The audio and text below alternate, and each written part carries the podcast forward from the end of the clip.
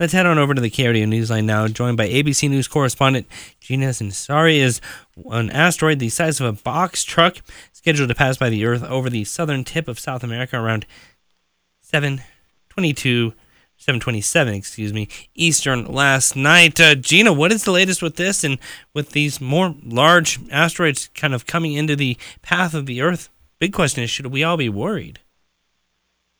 Oh, you should definitely be worried, but there's really not much you and I can do about it. Fortunately, NASA, the Jet Propulsion Lab, and many others at NASA have this one. They, you know, 24 hours a day, seven days a week, 365 days a year. There's a massive team around the world that is literally looking for these. NASA has something called SCOUT, which is the Impact hazard assessment system. And what they do is they're scanning with this system of observatories the skies, always looking for things like this one. This one was scarily close, just 2,200 miles above planet Earth. But they could tell by the orbit that it wasn't going to impact the planet. However, we know it flew through an area with lots of satellites. We haven't had any reports of collisions, but it's still early. So, is this the first? I mean, because don't asteroids generally come back around Earth? Uh, you know, every you know, I don't know, a couple of hundred years. Is this the first time that we know of this one passing by so close?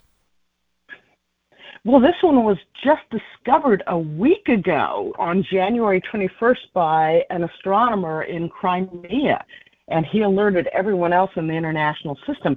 And you're right it's going to come back in 425 days, but its orbit will have changed.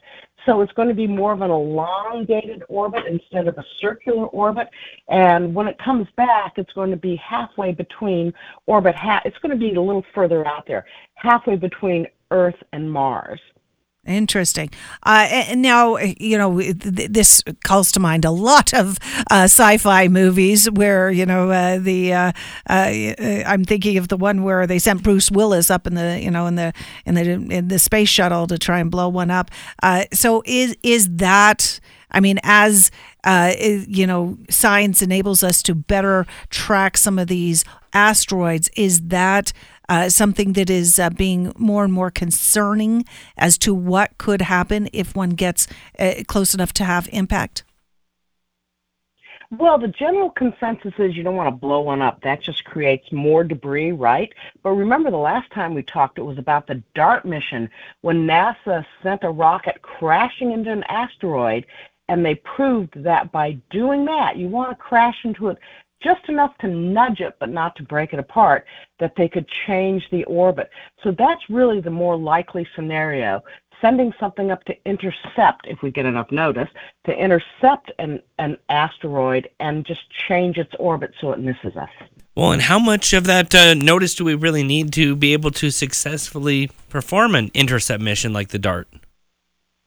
Well, I'm thinking a week isn't enough time.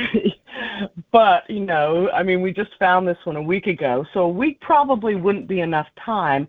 However, with a year, DART launched, you know, in a year. And remember, they can track these orbits, the ones that they know about, for years.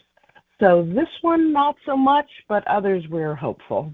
Yeah, it'll definitely be interesting to see what happens next. Gina, we appreciate the time this morning. Thank you very much.